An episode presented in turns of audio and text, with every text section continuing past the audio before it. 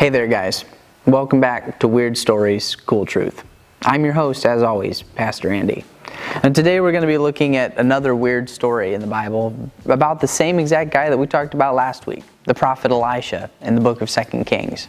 Now, the story we're looking at today is when Elisha actually takes over from a guy with a very similar name, Elijah, who was the prophet for Israel before him. And he takes over, and we're actually going to be looking at the very first thing that Elisha does as a prophet, and then some stuff that happens to him after, and how God handles the situation. We're going to be starting in 2 Kings chapter 2, starting in verse 19. And this is the very first thing, really, that Elisha does as a prophet. It says this. Now the men of the city said to Elisha, Behold, the situation of this city is pleasant, as my Lord sees, but the water is bad, and the land is unfruitful. And he said, Bring me a new bowl, and put salt in it. So they brought it to him. And then he went to the spring of water and threw the salt in it, and said, Thus says the Lord, I have healed this water. From now on, neither death nor miscarriage shall come from it. So the water has been healed to this day, according to the word that Elisha spoke. So a little strange, kind of a weird story.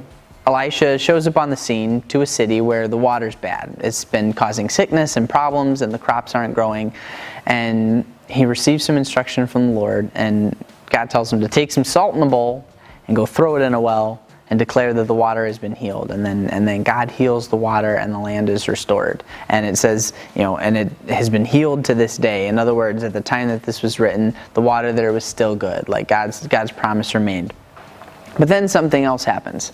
As Elisha's walking along on his way out of that city, this happens.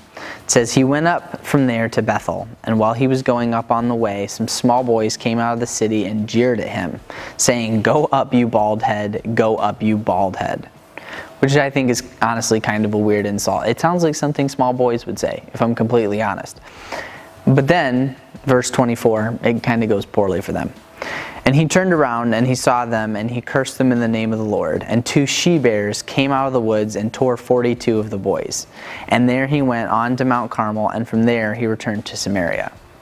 So these teenagers, a huge group of them, at least 42, come out of the city and they're making fun of Elisha and, and calling him names and, and disrespecting him, even though he had just done this really good thing and helped take care of this city and provide water that was clean for drinking and for planting crops.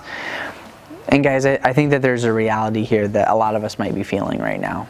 Is that sometimes people will put you down even when you're doing the right thing.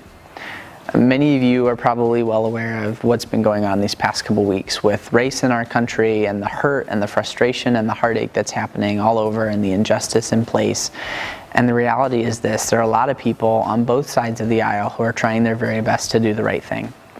They're trying to care for people and, and, and do what's right and, and make change and they're being hurt for it, they're being looked down on, and there are a lot of people in the middle who are trying to do a lot of bad things, um, whether because they're angry or they just want to cause problems or they want to make the other side look bad.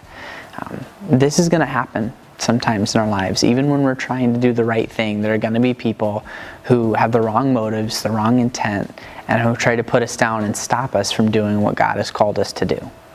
But here's the cool truth the reality is this God always has our backs and he will bring justice. When this pack of teenagers was coming after Elisha and, and making fun of him and, and, and trying to hurt him, God stops them and he protects Elisha with, with two bears of all things. Because the reality is, God always has our backs, and He's the one who is the author of justice, not us. He's the one who makes all things right. And so the reality is, when we're in situations where we're trying to do the right thing, we can trust that God has our backs. But I want to ask a couple questions uh, just to be thinking about and as we think through this idea. The first is this Are you doing the right thing? In whatever situation that it's in, that it is that you're in, are you doing the right thing? Are you doing stuff that would mean God would have your back in that situation? Are you loving people well? Are you speaking kindly towards others, even those who are different from you? Are you living with integrity and, and making the right choice even when no one's looking?